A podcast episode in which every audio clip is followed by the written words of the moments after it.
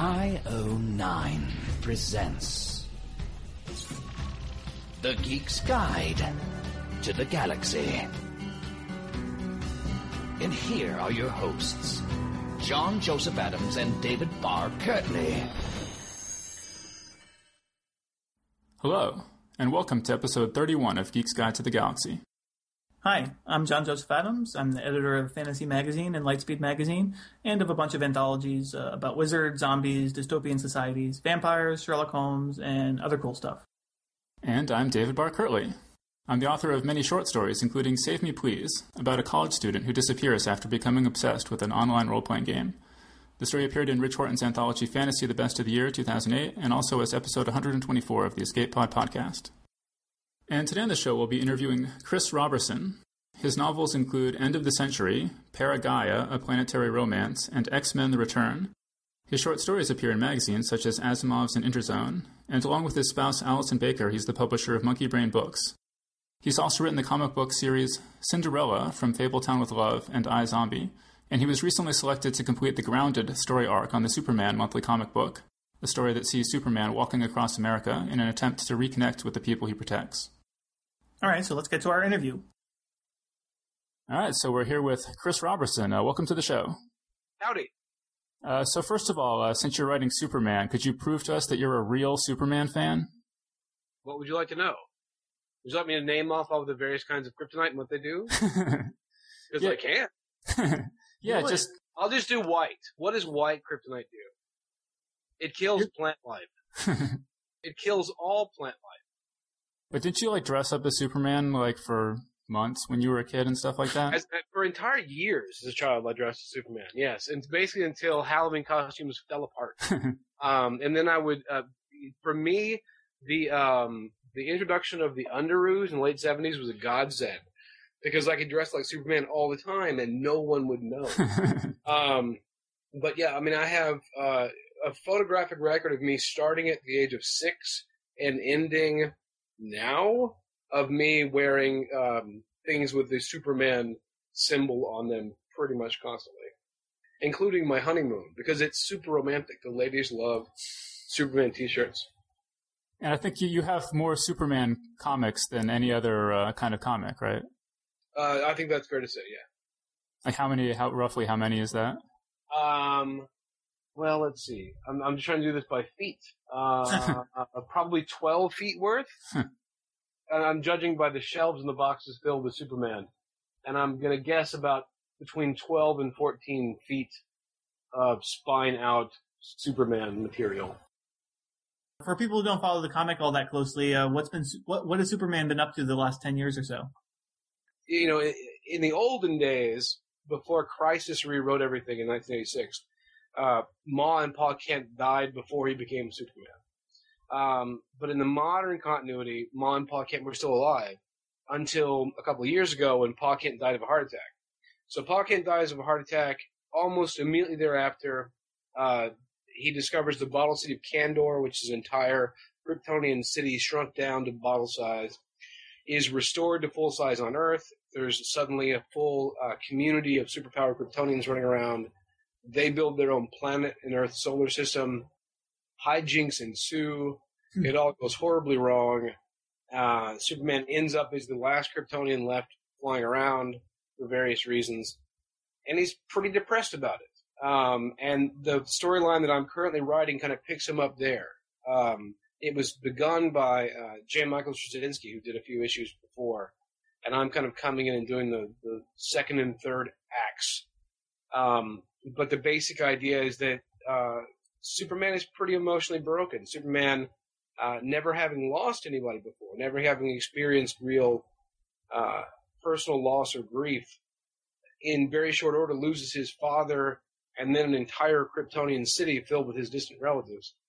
And he's pretty messed up about it. And so the current storyline is him trying to re-examine what he believes in um, and reconnect with his formative experiences to try to get back to a place uh, where we'd recognize him as the guy who stands for truth, justice, and the American way.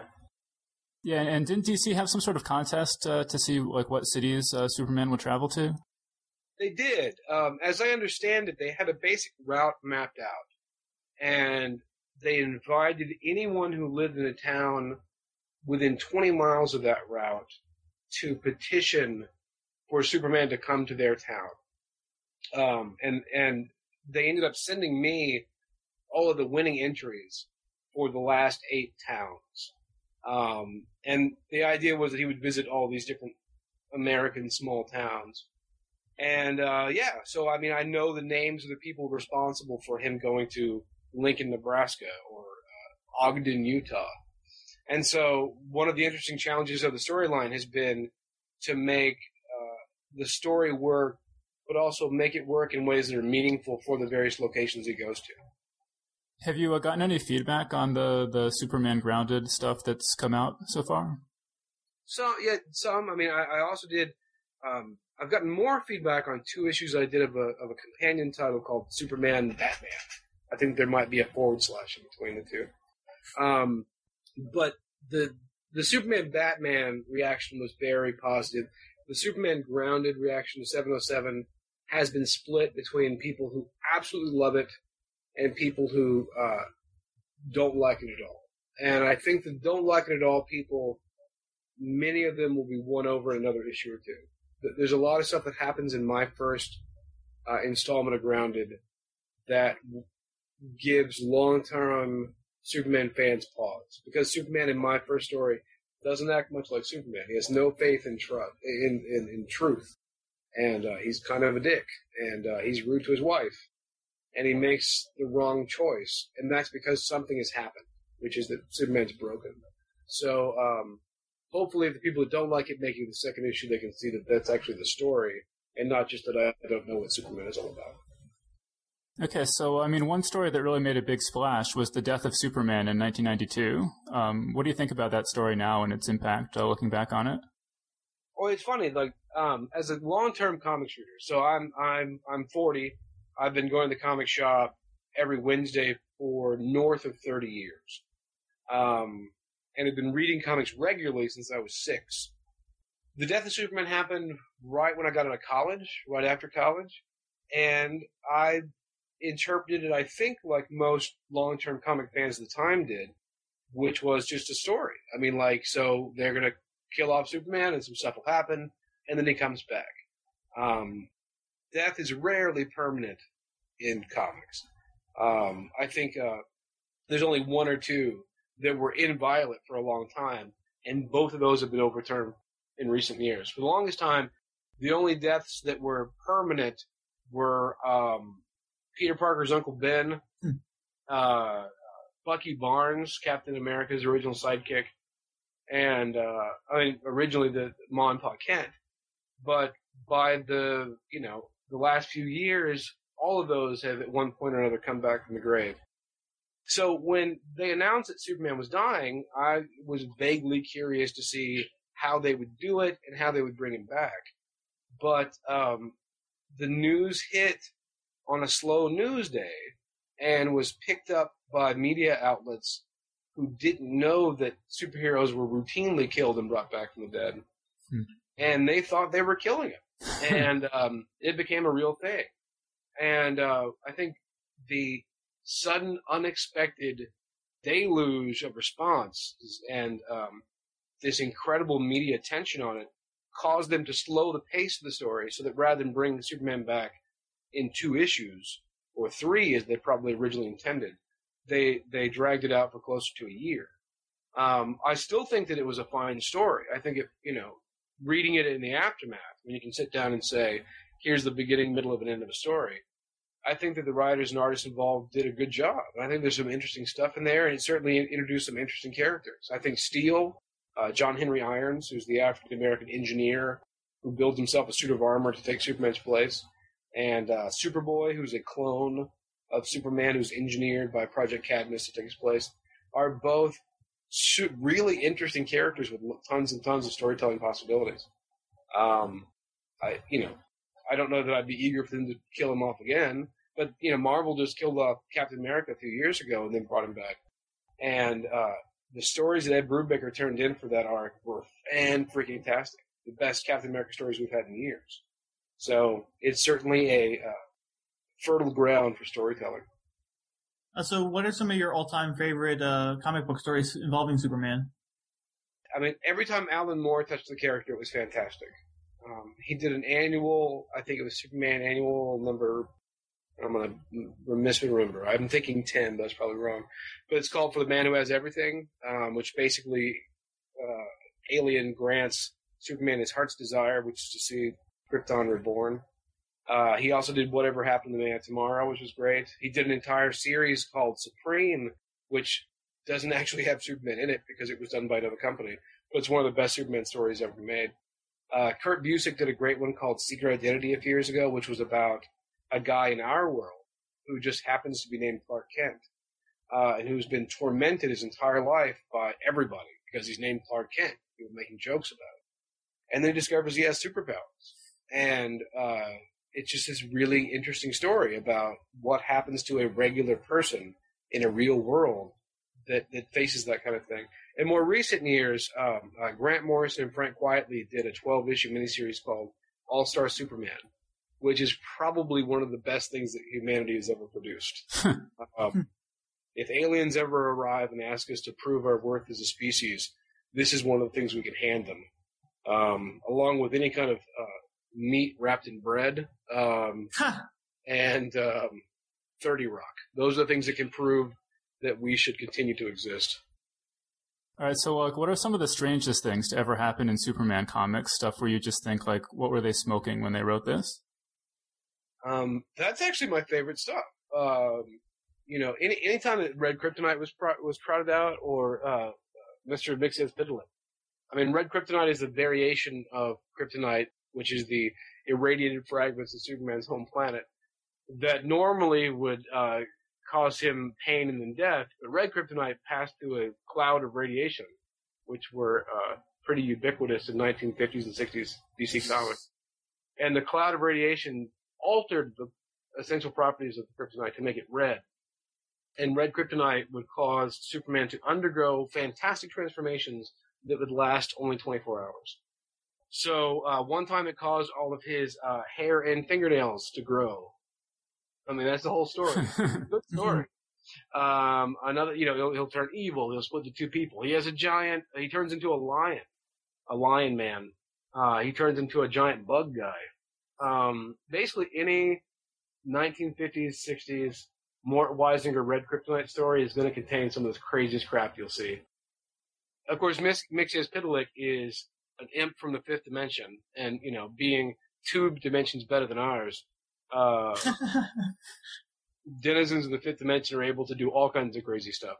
It's to say, you know, he basically has the powers of if we were to be interacting with people who lived on a sheet of paper and we could suddenly fold the paper they're on or draw new things on it, they would be completely baffled. Um, so any Mxyzptlk story uh, is pretty high on that list. Probably the strangest, though. I mean, like, you know, the, the, the things that people point out and think, what were they thinking? there's a uh, Superman's girlfriend Lois Lane story from the early 1970s, 72 maybe 73, called "I Am Curious Black," in which Lois Lane undergoes a scientific procedure to be turned into an African American so she can learn what it's like to be black in America for a day. Um, that's a pretty strange story. there, there's some weird stuff in that one. Uh, but interestingly, it, the the African American kind of political activists that she meets in that story end up becoming really meaningful supporting characters in the Lois Lane stories throughout the remainder of the 70s. So as weird as that story is, it actually has some, some real worth to it. So yeah, I, I heard once that the origin of the conflict between Superman and Lex Luthor is that Superman caused Luthor to lose all of his hair. Is that true? Well, again, you know, reality gets rewritten in comics constantly. Um, so in the current continuity, the, the, the conflict boils down basically to Lex Luthor being the smartest, most capable human being on the planet until an alien arrives. And he feels that his, his position's been usurped. And that, uh, the, the, the presence of this alien is somehow limiting to humanity. So that's the new one. The old one, the good one, was, yeah, that, uh, uh, Superman made his hair fall out. Well, originally back in 1940, when the character was first introduced, he had hair, and he was just a mad scientist. He had a, he had a zeppelin, he had a death ray, he flew around. Um, but when the the character was later reused, just a few months, years later, in the later 40s, uh, the artist apparently forgot which one was Luthor in a panel, and rather than drawing the svelte, vaguely Eastern European red-haired dude, um, he drew the the bald, vaguely overweight uh, sidekick, uh, his his you know henchman, and that became the the bald Luthor that uh, continued to this day.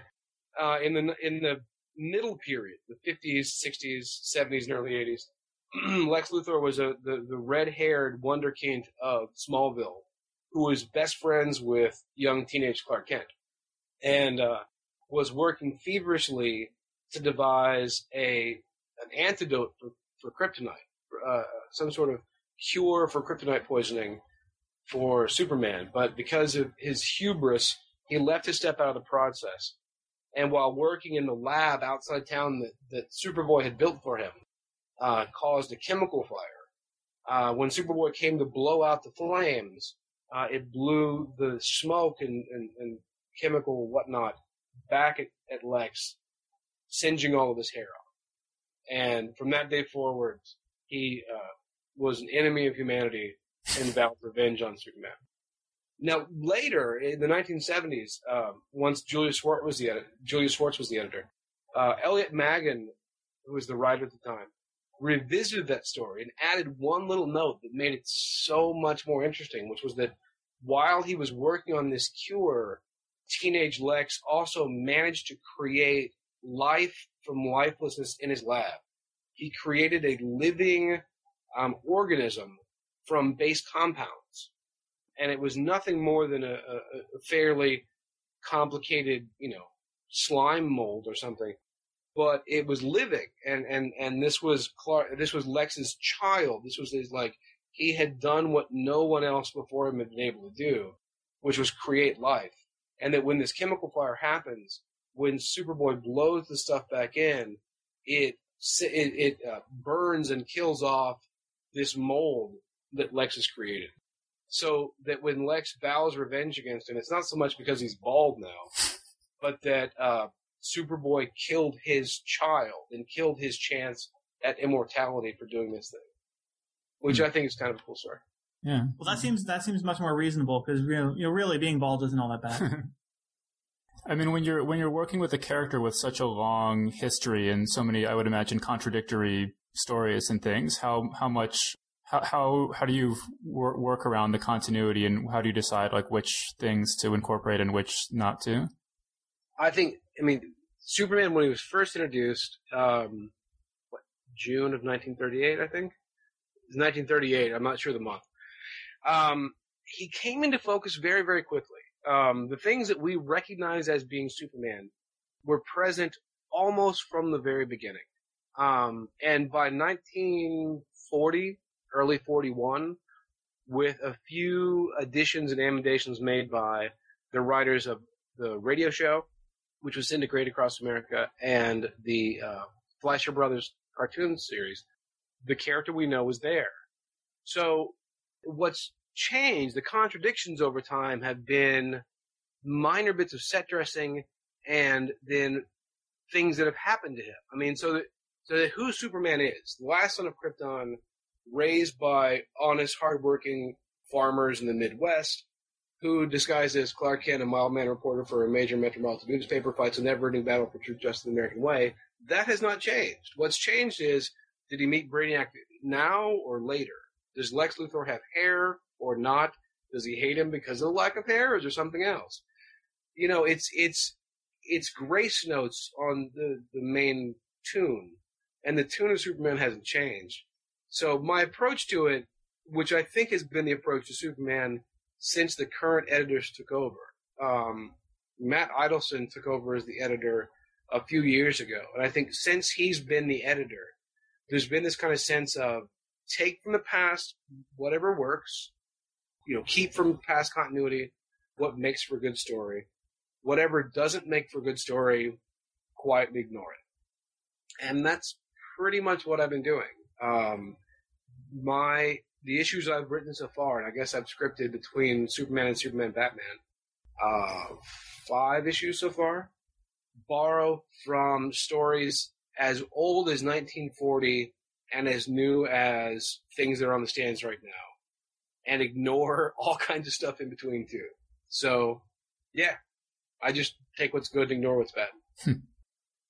Uh, okay, so I mean, like over the years, you know, I've heard a lot of people say that Superman is boring because he's too powerful and too much of a goody two shoes. Uh, how how do you respond to that? No, I don't. I don't think that he's he's boring. He becomes a very interesting challenge for the writers and artists to come up with something really interesting for Superman to have to defeat. I think that too often, when people try to tackle Superman, they try to come up with um, a physical threat that's difficult for him to defeat. Um, because he's stronger and he's faster and he can fly and he's invulnerable. And so they make someone that's a little bit bigger and a little bit faster and a little bit stronger that he has to punch until they fall down. Which is not that interesting. I mean, there's certainly a certain amount of um, visceral thrill that can be got from Superman punching a dude. Um, but Superman has a wide array of powers and a super brain. Uh, he is a genius in intellect, as well as being a Hercules in strength. And so I think that it's just a really interesting challenge trying to come up with a story that um, puts in Superman's path a problem that can't be solved by punching it, but one that has to be resolved by something more clever, and then having Superman come up with a cleverer answer, which does not necessarily involve flying around the Earth backwards until time goes.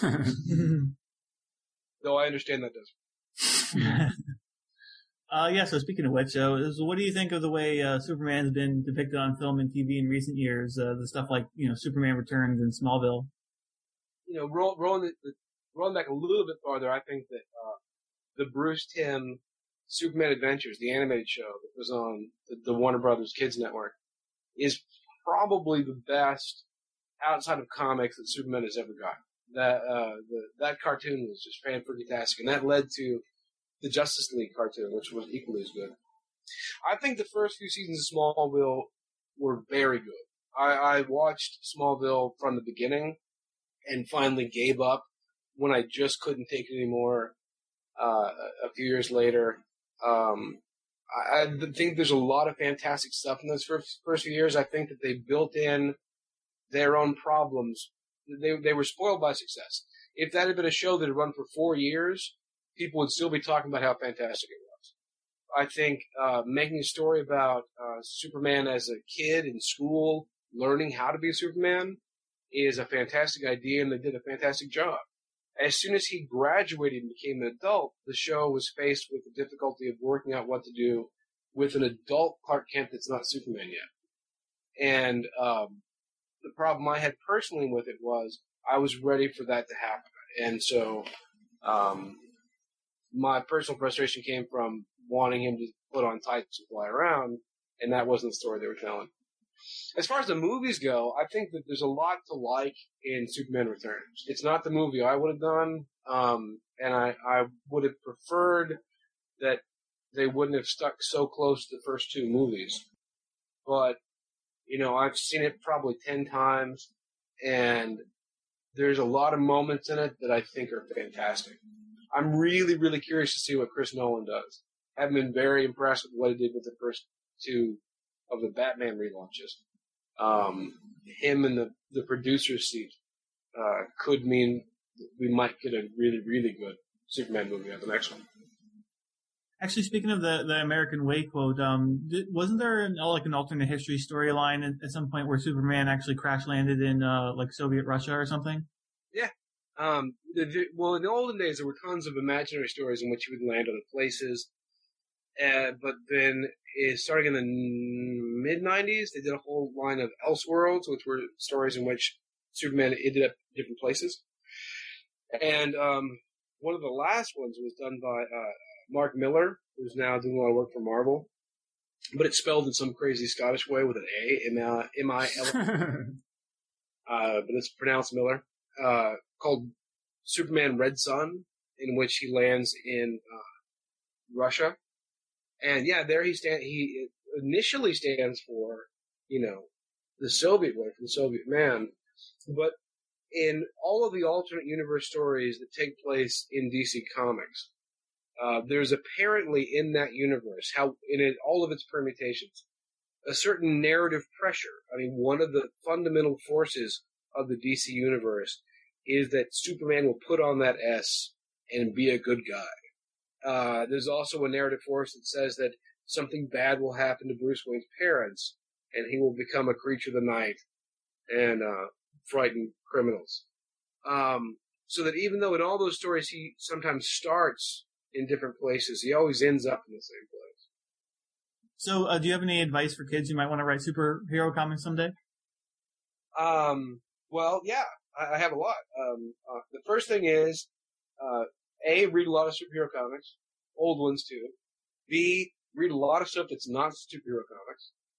You know, read stuff that's not comics. Every successful writer of comics that I know of or know is also uh, extremely widely read inside of genre and outside. And it, you know, the superhero genre is its own thing. So I think anyone that's read lots of science fiction or fantasy is helped. But also anyone that's read lots of history or anyone that knows about science or, or politics whatever. Life experience is a good thing too. It doesn't mean go get the gang. Um, I think, you know, read good comics to figure out what they do well. Uh, read bad comics to figure out what they do wrong. I always steer people towards reading really horrible comics, um, but suggest them them to then figure out exactly what they would have done to fix it. Um, and if you want to break into comics, um, find a paying work first because it takes a very long time. I tried on a regular basis to break into the comics field for 18 years before I managed, and uh, managed along the way to build an entire career in prose while waiting to break into comics. Oh yeah, so so who are some other superheroes that you'd like to write for? Um, I like uh, Captain America a lot. Um, I'm a big fan of Green Lantern. Uh, I love the Legion of Superheroes. Those are the big, most recognizable ones. I also like I love the Doom Patrol. I think Crimson Avenger's fantastic. I would love to write a Ulysses Bloodstone series someday. Um, he's dead, but we can fix that. It's comics. Okay, and so your publishing house, Monkey Brain Books, published a book by Peter Coogan called Superhero The Secret Origin of a Genre. Could you tell us uh, what that book's about and why you decided to publish it? Yeah, so so Monkey Brain, uh, when we first started, we published just nonfiction, but about genre. And then we started publishing nonfiction and fiction that involved genre. Um, a lot of things that we published were things I found online or people that I had met that had interesting things to say. And uh, Pete Coogan was a guy who uh, he's an academic. He's a, he teaches, and uh, he had done I think his master's maybe or his doctorate. I honestly don't remember which level it was, but he'd done some graduate level thesis on the superhero genre. You know what what it entailed, where it came from, what constituted it, and um, for for years he has run this academic conference that runs in San Diego at the San Diego Comic Convention in parallel to the regular convention. Uh, it's the Comics Arts Conference, I think it's called, something like that. Um, and I'd known him a little while for those kinds of things. He approached me with the idea for this book, which was an expanded version of his thesis. And uh, having seen what he'd done so far, I was definitely interested in taking a look.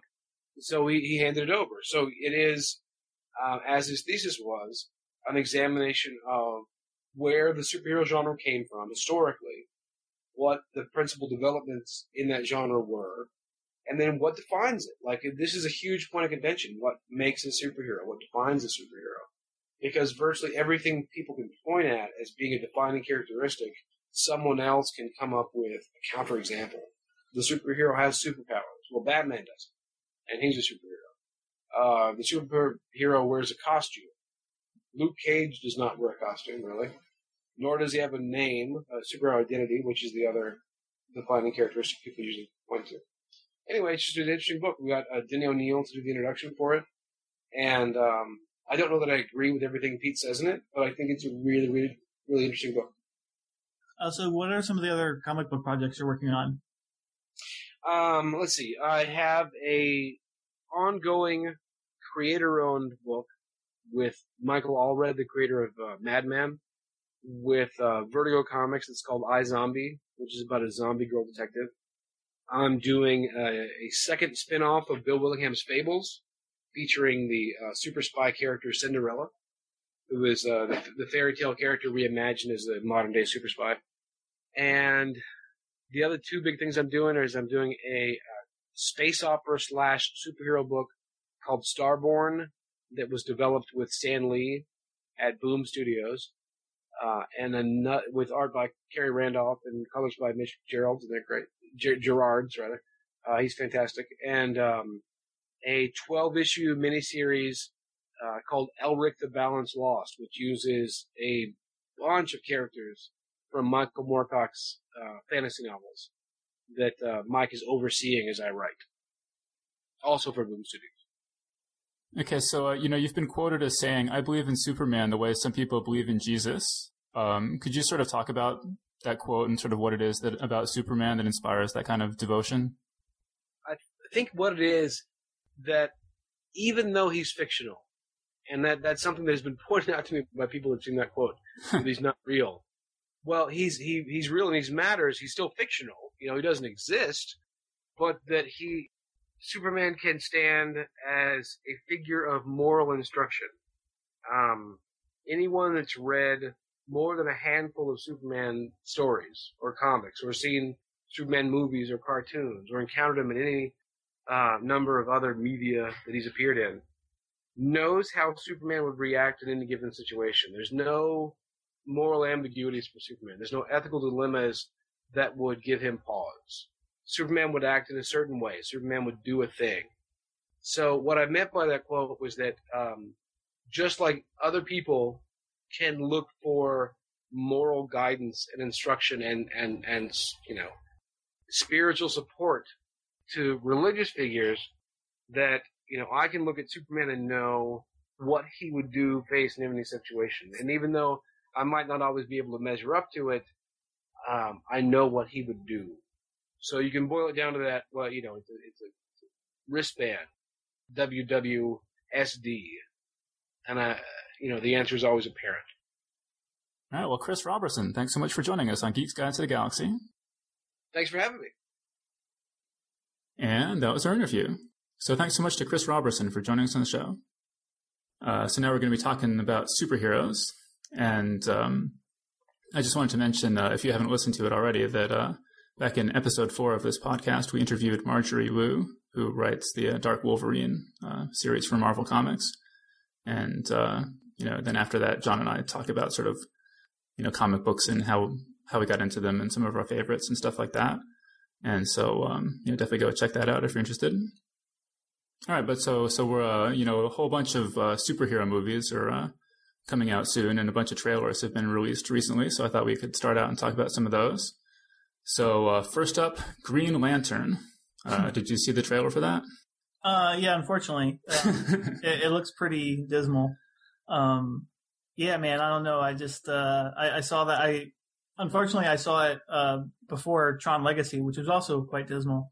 Um, but um, you know, it was God. It was just so. It looks so bad. I mean, is I don't know. I can't even really explain it. It's uh, I, I've never been less enthusiastic about the superhero movie that I can remember from the trailer, just from the trailer. It's like, how do you make the Green Lantern look look not interesting? I mean, that's a really interesting superhero, but they made it look really lame. Yeah, no, it was just really a truly ghastly trailer. Uh, I I really I, I was watching it. I was half convinced it must be some sort of fan spoof or something. You know. Mm-hmm. Um, Instead of talking about Green Lantern, can we talk about Alfred Bester? Well, I was actually just about to mention that. Yeah, he used to write Green Lantern, and he and he wrote the Green Lantern Oath. Oh, actually, that's apparently not true. Really? That's the way I was, I've always heard that. No, that's the way I always heard it too. That, which is why I went and looked it up, and but uh, Wikipedia claims claims otherwise. I um, see. But yeah, I mean, if if people don't know, uh, the the Green Lantern oath goes: "In brightest day, in blackest night, no evil shall escape my sight. Let those who worship evil's might beware my power. Green Lantern's light." And so, yeah, and so it's been widely believed that that was written by um, science fiction author Alfred Bester, um, who wrote um, "The Stars My Destination" and "The Demolished Man." Um, but uh, according to Wiki- Wikipedia, has this thing and it says uh, uh, Bester has been credited as the creator of this oath. However, in an interview with journalist F. Gwynplaine MacIntyre at the 1979 World Science Fiction Convention in Brighton, England, Bester stated that the Brightest Day oath was already in place before he began writing for the character. So, Actually, speaking of F. Gwynplaine MacIntyre, it's kind of a tangent, but I mean, did you hear about, um, like, you know, he died recently. Did you hear about, like, the circumstances of his death? no. Um, so he was, uh, he was like a longtime fan, like, you know, uh, true fan, as they say in uh, fandom. You know, he, he went to science fiction conventions like his whole life, and uh, you know, the sort who would have uh, probably read and collect fanzines and that kind of thing. But um, so his uh, his apartment burned down. Uh, you know, he lived in New York, and his apartment burned down, and they found uh, and they found the body there, but there was there was like some controversy whether or not it was actually him, and they were they thought maybe he had faked his death and and all this other stuff, and there and there was and and there was some sort of um, sort of uh, crazy correspondence uh, between him and uh, the police, I believe, and uh, and and he had some very strange, um, very strange events happened right immediately prior to his death. So it was all, it was a very very um, very distressing sort of report um, when you were reading about it. Because I mean, you know, this is a guy that I've been to conventions with, and you know, I he'd be sitting in the row right in front of me, you know, at a panel or something, and then you know to hear about all this crazy stuff that happens, like sort of associated with his death, uh, it was uh, a bit shocking to say the least. And I guess there was uh, um, there was a lot of uh, debate whether or not like that was his real name and uh, you know where where he was actually from. It's like I mean, it kind of sounded like um, from what I heard that uh, that almost nobody really knew who he was, and that you know his whole life may have been an, elaborate fiction. You know that that he just would tell people, you know, that he created all himself. That you know, like none of the background that he told people was real, and, and that kind of thing. Uh, I mean, nobody who who said that seemed to have any idea why he was uh, why he done that, but um, apparently that was that was the case. So it was interesting. It was interesting to read about, um, if a bit, you know, morbid. But, But it, it was it's been confirmed now that he didn't fake his death and, and stuff. Like, I'm fairly certain that it was confirmed that yes, he that, that that that it was him. That they did they did find somebody who could like identify the body or something. wow. Uh, okay, um, so moving on to our next superhero movie trailer, um, Captain America. What'd you what'd you think of that? Yeah, I don't know. I mean, it's a really brief trailer, but uh, I don't know. It looks pretty interesting. Um, I, I kind of wish we could have uh, gotten more of a glimpse of the Red Skull there. I mean, I don't know. Have, were you? Uh, did you read that? Uh, did you read Captain America? I've, ne- I've never read it now. Okay, yeah. I mean, I, I when I was reading comics, I, I it was one of the titles that I read, uh, you know, pretty seriously, and um, I, I like how they added the subtitle "The First Avenger" to sort of help set up the Avengers movie that will follow. You know, it's like, hey, you know, Captain America and Avengers, they're like they go together. Um, in case you didn't know. Mhm. Um, but uh, yeah, I don't know. I mean, it looks it looks pretty good. Uh, I mean, the the shield looked cool, and you know his outfit looks pretty cool, which was uh, certainly a concern. I mean, trying to translate his costume to something that's going to look recognizable yet look feasible in the real world was uh, quite a challenge. And I don't know, it looks it looks pretty good so far. I mean, from the you know, it's a very short trailer, so it's hard to say for sure how that'll play, um, you know, in the movie. But uh, Yeah, no, I, I think the trailer is is reasonably good. Um, I was actually, you know, I've been listening to a bunch of other sort of science fiction geek kind of podcasts uh, just to sort of see what else is out there. And uh, I was listening to this one called um, Slacker and the Man, and they were they were talking about that, and they were saying that it was they were supposed to have like a full trailer for the Super Bowl, but it ended up just being a teaser trailer because they didn't have enough like good footage to to use. oh no, Uh, so that's if that's true, that's not a that's not really a, a good sign. Um, the, the the guy also um, on this podcast, it, it sounds like he really uh, doesn't like uh, Chris Evans, uh, the the actor who was playing you know playing Captain America. yeah, Um, uh, from from what I gathered, it sounded like you know they they just cast um, you know the the guy who's going to be Superman in the Chris Nolan movie, and uh, and that actor uh, said you know that he was a big fan of the Superman comic, uh, and that the guy in the podcast was saying uh, you know that he appreciates the guy the actor saying that even if he's not really a Superman fan that uh, you know it was nice that he would at least say that he is you know, and uh, he says you know Chris Evans could take a lesson from that guy. So Oh, why did he come out and say that he doesn't like Captain America? I, I don't know. I, I just before this I tried googling it. I couldn't I couldn't find exactly what what Chris Evans had said. I did come across something he said like I'm going to be in this Avengers movie. I don't really know what it's about. um, so maybe that was it. But uh, but so like yeah, I mean, when you were reading Captain America, like how did you get interested in that, and like what kind of stuff was going on like in the story during the period that you were reading it? Uh, well, like I started reading Captain America probably because of Avengers, and um, I mean I don't remember why per se I picked up Avengers. I mean I was a Marvel, I was a Marvel guy, so I mean I I, I ended up trying a bunch of the comics just because they were in the Marvel universe, you know, and there's always these crossovers, you know, like Spider-Man is, I think, is the first one I, I read. And, and, you know, so, um, you know, maybe the Avengers showed up in Spider-Man at some point or whatever. And so I was like, oh, maybe I should check out Avengers. But, uh, and then Avengers, of course, would lead you to the, the various members of the Avengers who had their own books, which includes Thor and, and Captain America and, uh, and and uh, and uh, well, Iron Man was in um, was the Avengers West Coast division. Um, although originally, I guess he was in Avengers, but when I was reading it, he was in in, in the Avengers West Coast. Um, but uh, yeah, so Captain America, you know, I mean, um, he, he fought a bunch of his uh, sort of iconic villains and like the Red Skull and, and whatnot. And, um, you know, even, you know, 50 years later after, you know, after World War II, it's still fighting the, the Red Skull. But anyway, I mean, that, that's, that, that's what I remember most vividly about it from that period. But, um, well, like when you were when you were saying like you know he's been fighting Red Skull for 50 years and he's still fighting the same guy. I was kind of wondering like he's been fighting for 50 years and he hasn't he's still a captain. Like what's that guy got to do to earn a promotion? Yeah, I know, right? You think he would get a promotion after all this point, but um, yeah, I, I don't know. I don't know. They never really addressed that part of it. Uh, maybe he's like Captain Kirk and and he wants to refuse promotions so that he can keep you know keep doing the job that he's suited for. You know. Mm. Um, or at least I mean I guess you know Captain Kirk actually does take the promotion, but then realizes that he should have never taken a promotion past captain because that's what he's good at. But mm-hmm. um, well, so how about the the Thor trailer? What'd you think of that? Yeah, that one I don't know. I'm a little bit more dubious about. I mean, um, when I heard about the Thor movie, I was I was pretty skeptical just because like again that was that was a costume that I thought would be really hard to transition to the real world. Although I think they do an, an okay job with it. Um, but uh, I mean, all all of the Asgard stuff, like I don't know, it kind of looks, you know, Asgard is the realm where Thor lived with in, with the with the with the Norse gods and all that. Um, and uh, you know, with, with him being cast out from by Odin and all that, like I don't know, some of that stuff looks a little, a little cheesy. But uh, I don't know. We'll see. I mean, it's cool to have Anthony Hopkins as Odin. I mean, that's cool. Um, I don't know about this guy who's playing Thor. He looks he looks the part anyway. In in the trailer, the the whole Asgard thing, it looks very science fictional. Is is that the way it is in the comic? I don't remember it being that way. I mean, I remember it being pretty, you know, just pretty fantasy esque. You know, very very much what you would expect of of Viking heaven. You know, um, or whatever. So um, I mean, it looks like Loki is there, and you know, Loki's always Thor's nemesis, and, and both in mythology and, and in the comics. Um, I'm not sure who that giant, uh, that giant armored guy who was blasting stuff out of his visor was supposed to be. Um, again, I mean, I haven't read the comics in so long. Maybe it's somebody I'm just not thinking of, but I mean, no, nobody immediately came to mind. Yeah, I don't know. I'm, I'm, I'm fairly skeptical of that trailer, but, uh, you know, I mean, I'll see it, I guess. Maybe I'll wait and see what people think.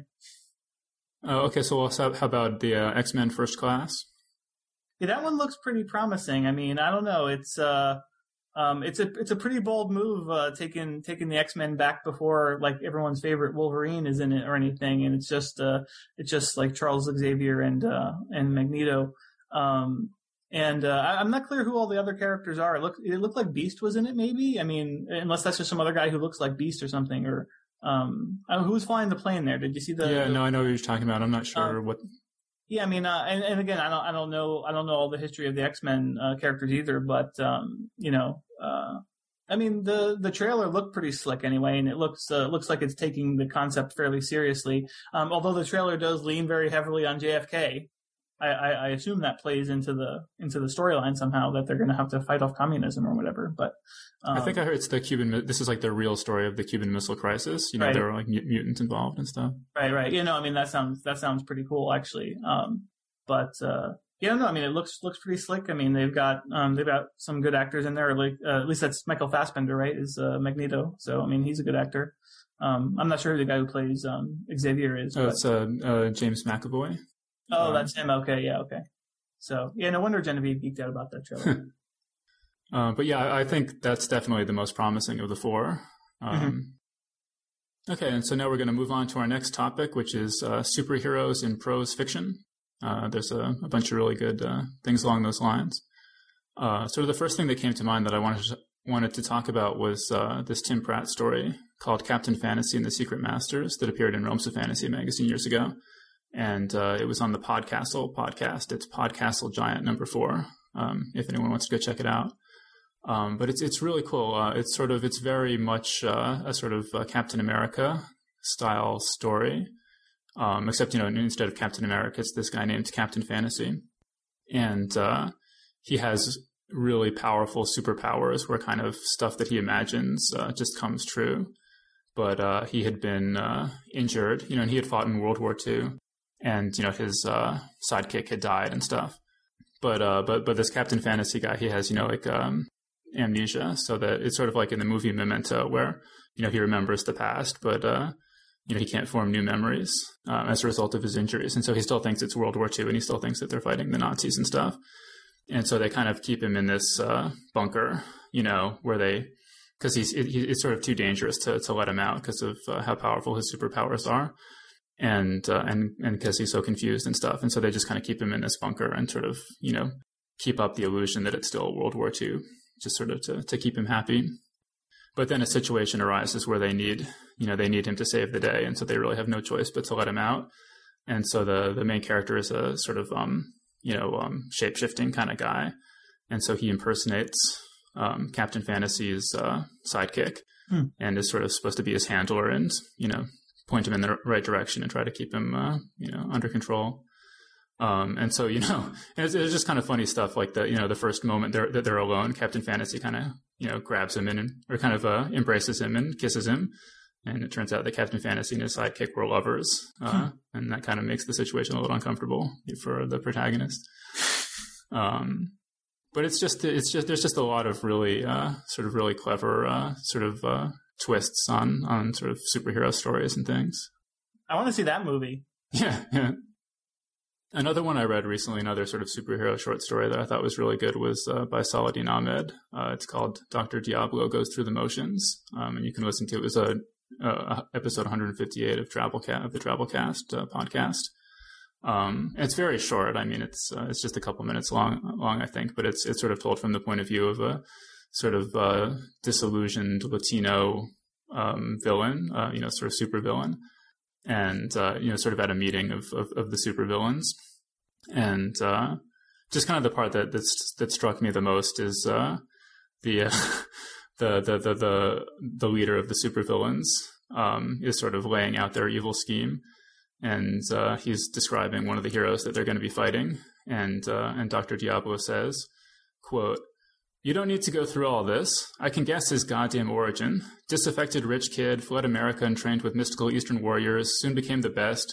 One year at ninja camp is always enough time for a gringo to get better than any native.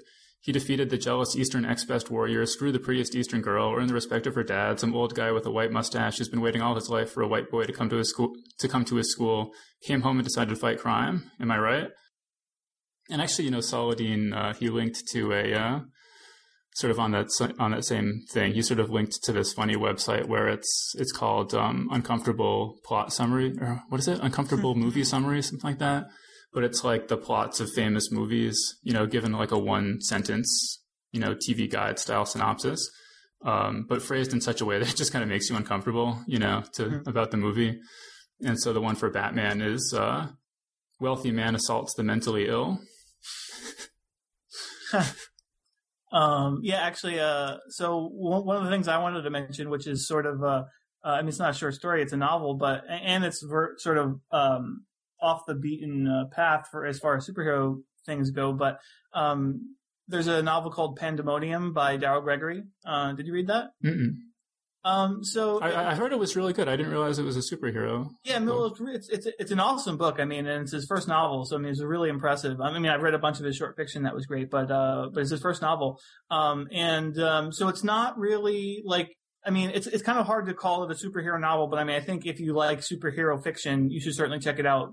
So it sort of takes place in this world where like there are these demons that have possessed people throughout the years, right? And um, as, as when he was a child, the protagonist was possessed by this demon known as the Hellion, um, who who was known for sort of targeting kids like him. And uh, but then he but then he got better. Um, except that he starts to think that well maybe the demon never really left and and that maybe something else is going on inside of him and um and so like as as the story progresses it sort of becomes clear that that these demons um are sort of these they're they're they're sort of these archetypes that we know from comic books, and and so like you know there there's like a there's a demon that's called like the Captain or and stuff like that. So it's like a sort of a Captain America type thing, and it's like and and, and so like when when the people got possessed by these demons, they they wouldn't necessarily go and do like something heroic, say like as the Captain demon, but it would sort of like go off and do like something uh, warlike and, and, and violent or whatever because he, you know, it's like this warrior persona or whatever.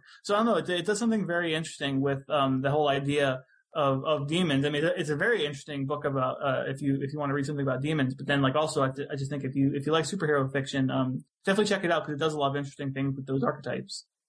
And I mean, essentially, I mean, it's like what he's talking about in the book is, is not all that different than any other superpower. And it's like, you know, it's like, oh, well, you know, is it a superpower because you're a mutant or because you're possessed by a demon? I mean, what's the difference, right? I mean, if you have some, if you end up with some sort of mm-hmm. superpower because of it, you know, then it's still a superpower.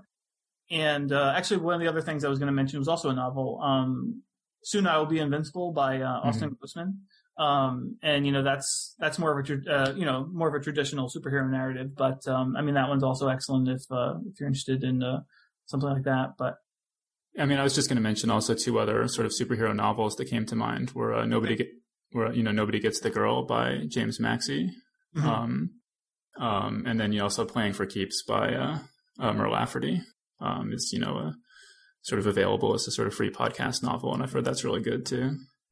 And of course, uh, you know, going back to short stories, you know, you have like the Wild Cards uh, anthology series, and they just re-released the first one, and there's a bunch of other ones uh, that have just come out recently.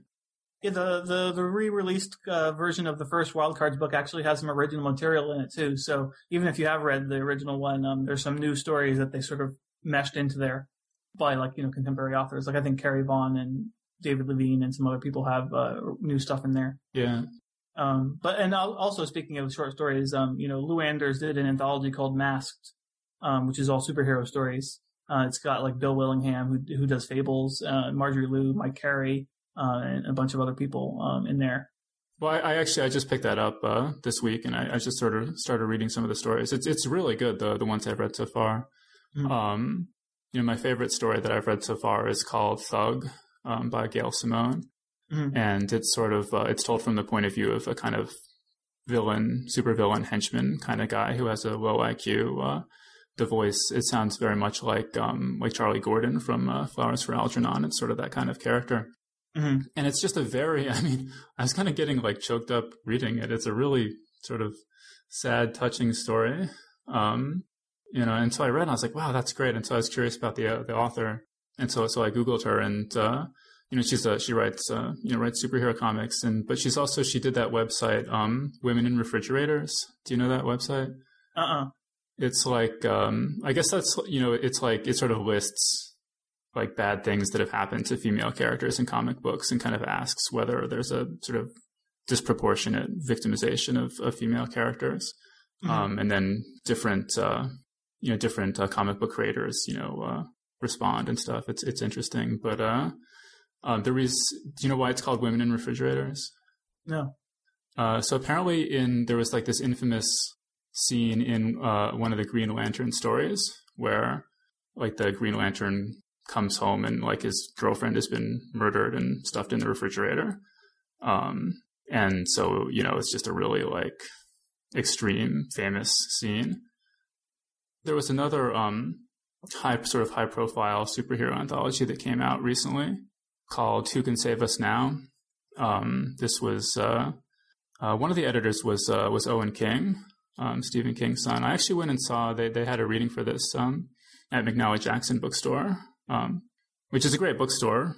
Parenthetically, uh, if you're uh, in Manhattan, but uh, you know he was saying that Owen King and his wife they were watching that Meerkat Manor show, and he just said like when it you know, somebody should write a story about a meerkat man superhero. And, uh, you know, and his wife was like, well, you should write that. And he was like, well, where, you know, where would you ever publish a meerkat man superhero short story?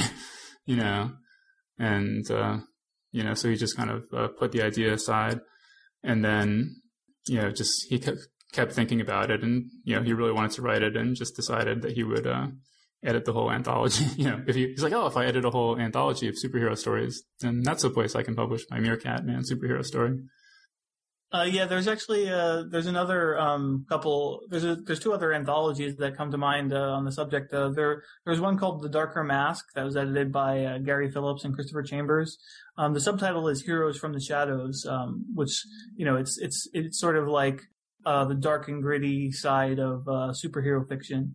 Um, so you know it's like it's not the it's not like people like Superman. It would be you know some somebody who's sort of closer to the street, you know, sort of thing. Um, and uh, so there's some interesting stuff in there.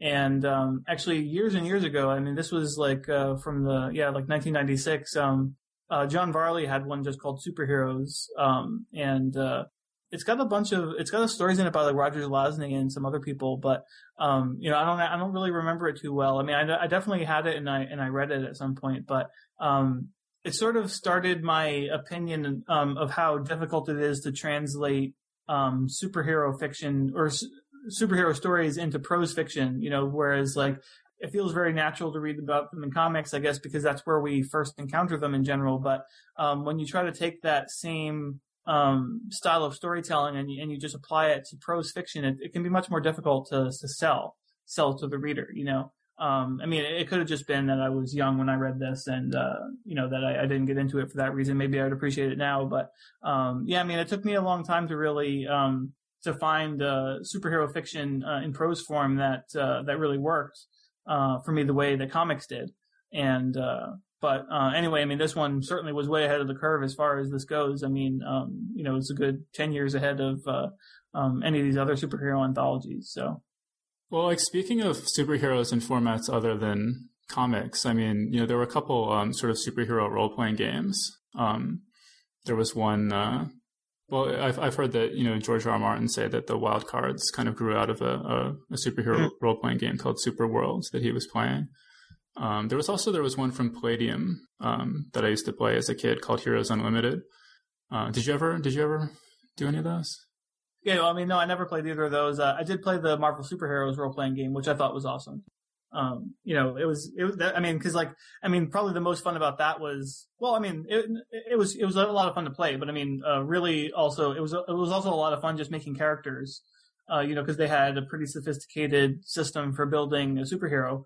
And so, you know, you could just spend hours and hours, uh, you know, just making up new superheroes and, and thinking about what, combinations of powers would be cool to go together. And uh, and if you use the randomization factor, I mean, because like you can you could you know you would you would roll to get what your statistics were, but then also you could roll to get what powers you know your superhero would end up with and everything. So um, it could be a lot of fun to sort of end up with like these sort of oddly paired superpowers, and then trying to come up with an explanation like why why does this character have these two different kind of powers and you know how does that work together and what kind of superhero would he be if he has those powers and that kind of stuff I've actually I've, I've heard George R. R. Martin say that you know uh, when he was he, he, sort of got obsessed with the super world and, and, rolling up characters you know was was was one thing he really got uh, fixated on and that uh, you know he was supposed to be writing and he would hmm. you know actually be rolling up superhero superhero characters and, and his partner Parris you know would come and sort of listen at the door and if she heard dice rolling she would kind of like shake her head and like oh he's in there he's at it again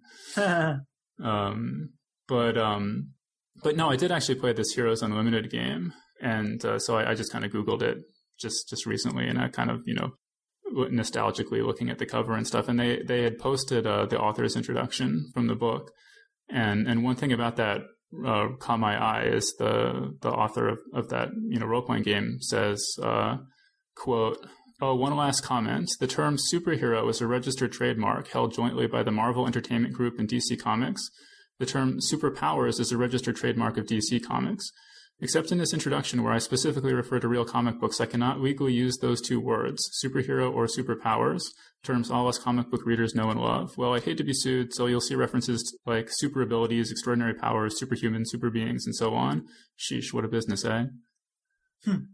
Have you ever that's heard? Crazy. Have you ever heard of that? No, that's crazy. And I like how I mean, how could they? How could how could the government like give them a trademark on that? I mean, that's lame. But you know, doesn't doesn't a trademark get um uh, weakened by when when people don't defend the trademark like usage, like because like for instance, like I know I remember I remember like reading a Writer's Digest when I was uh, younger, and, and and I saw it was like an ad to writers saying like you know don't use the word Kleenex when you mean tissue because that you know because that's like inappropriate use of of their trademark. Um, and the same thing with Xerox. Like, don't say Xerox when you mean photocopy because that's an inappropriate use of their trademark. Um, and uh, apparently, I mean, from what I understand, like, you know, if you don't defend like you know if you don't protect your trademark then it sort of becomes something that can't be trademarked anymore like aspirin i think was also trademarked at some point but then everybody just used the word aspirin as a generic for whatever you would not call whatever you would call aspirin generically and then so it just became a term that couldn't be trademarked anymore um, so i mean how could how could superhero still be trademarked at this point you know? You would think that that must have been used so commonly and by everyone that that it couldn't possibly be trademarked anymore but i don't know. I'm not a lawyer so. Actually, speaking of superheroes though, and, and, and Marvel trademarking stuff, did did you hear about this T-shirt company that Stan Lee's company is suing because of because they have like they have a bunny on their shirt and he's saying "pow," he's punching something and and yeah. like and then the word balloon says "pow" and it's got like a sort of a jagged edge word balloon, um, and Stan Lee's company is like suing them for trademark infringement or something, and it's like what? Yeah, I don't, I'm not a lawyer either. There's just so many like weird things going on here. I mean, one of the things is that, you know, yeah, the companies, as I understand, they have to sue every, you know, they have to sue or threaten to sue everybody, even if they don't really want to, or else mm-hmm. they might, you know, lose their trademark. So I, I suspect that, you know, they don't actually really care if the guy uses PAL on the t-shirt, but if, if they don't, you know, they, for, for some reason they feel that they have to, but, uh, well, the Stan Lee thing is really lame because I mean, if you like, if you Google it, we'll we'll try to find a link for it in the show notes. But I mean, they they were showing like what Stan Lee's trademark is and what they have on their shirt, and there's no way that that's trademark infringement. You know what I mean? It's like they're it's not the same thing. It's like you can't trademark the word "pal." You know, it's a word. You know, and it's like so it's like a ridiculous suit. I mean, I understand what you're saying that you know if it was the case where they felt like you know like well we don't want to sue this guy but we have to to defend the trademark, but in this case it was just ridiculous. Even if you were to grant that they can trademark the word superhero, my understanding of trademark was just that you couldn't use it in the title or like to identify the product. So you couldn't have a game oh. called Superheroes Unlimited. I don't understand why you can't use the word superhero in the text of a book, a role playing game book. That just blows my mind. I, I don't, I don't get that at all. Yeah, well, I don't know. Maybe maybe a trademark lawyer will chime in, but um, maybe maybe the maybe the guy who wrote the introduction actually misunderstood that because um, you know that that makes sense to me too. That like you wouldn't be able to use it in the title maybe, but um, how could they stop you from using it in a book? You know, but I, I don't know. Yeah, if there are any trademark lawyers listening to this show, you know, let us, uh, you know, clear this up for us, please. Well, I mean, because like for instance, like you know, Band Aid is a trademarked sim- uh, tra- a trademark of Johnson and Johnson or whatever, right? But I mean, like if you use a if you if you mention Band Aid in a story, it's like you're not going to get sued for trademark infringement. Mm-hmm. You know what I mean? Yeah, yeah. If you titled your story like Band Aid or something, like maybe you get in trouble. But um, no, I think it's only it has to be like a similar product. So like you know, because I've heard of things like like a company will be trademarked. You know, some some something you know like Sunrise Computer Company or something, and you could still have like the, the Sunrise Hot Dog Company. You know, mm-hmm. without violating their trademark. It has to be like something that could be confused. You know, two businesses that could be confused with each other or something. Right. Right. But uh, I don't know. We need we need we need a lawyer. we need a lawyer on this one, I guess. Um, I guess just uh, the other thing I was going to mention is that um, have you seen that the Marvel Zombies uh, thing that came out?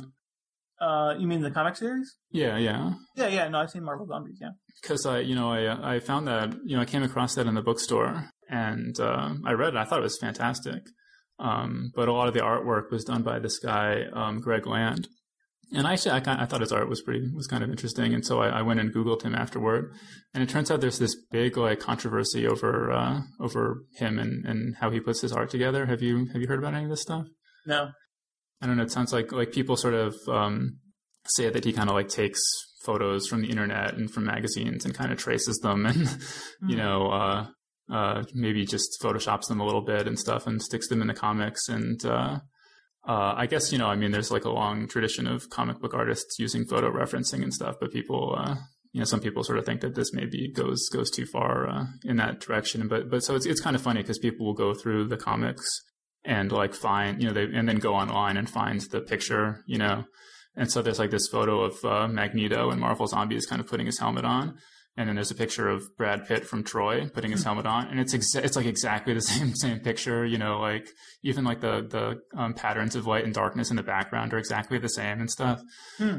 And uh, but but then one one kind of thing is, I guess, uh, uh, what what people suggest anyways that a lot of the the sort of photo reference that that this guy uses is actually like porn, and and so uh, you know so there'll be like a you know, like a superhero like screaming as they get blasted by an energy beam or something. Um, but he's actually like traced some pornographic image, you know, uh, where the character is screaming for some entirely non-energy beam related reason. And Yeah. and so people are saying that like once once you notice that it, once you notice this, it gets really distracting. They call it like quote unquote porn face because they say like you read the comics and you just like see porn face everywhere. and um and also like you know a lot of the characters are like celebrities and so like you know you're looking you know you're just looking at Mr. Fantastic or whatever and you're like wait is that Topher Grace I think it is you know uh so I don't know I guess we can have a link in the show notes I, I found there's a pretty um pretty hilarious like discussion thread where people uh you know post examples of things post examples of that. And it does you know it just kind of brings up sort of interesting issues about you know with all this new technology and Photoshop and stuff uh how legitimate is it to uh, you know how much uh, manipulation do you have to do to an image uh, before you can call it yours you know stuff like that? I would think that that would be a case of like, you know, we discussed on the show before, like when Naomi Novik was on the idea of transformative works. You know, you think that would be sort of a transformative work. No, I mean, it's like he's taking something out of the context in which it was used originally and transforming it completely, um, you know, into something else. It's not even, you know, it's like a different character and, or it's a character in a comic book and all that. So I don't know. I think that would be covered by that sort of usage, but, uh, who knows? Like, you know, like I said, I'm not a lawyer. So that was our episode. Uh, if you want to help support the show, uh, remember we do take donations. If you go to geeksguideshow.com and you can click on the PayPal button there and send us a don- donation, um, we'd appreciate that. And uh, or or if you just want to support the show in other ways, you can go to iTunes and uh, leave a review or a rating there. We're up to 31 ratings, so if you want to go and uh, give us another five stars or something like that, we'd appreciate it. Um, and uh, tell your friends about the show. And thanks for listening. The Geek's Guide to the Galaxy is a production of IO9. For this episode's show notes, to subscribe to this podcast, or for more information about the show, visit geeksguideshow.com. To learn more about your hosts, visit johnjosephadams.com or davidbarrkirtley.com. Music and voiceover produced by Slipgate 9 Entertainment. If you enjoyed this program, tell your friends. If you didn't enjoy it, tell no one.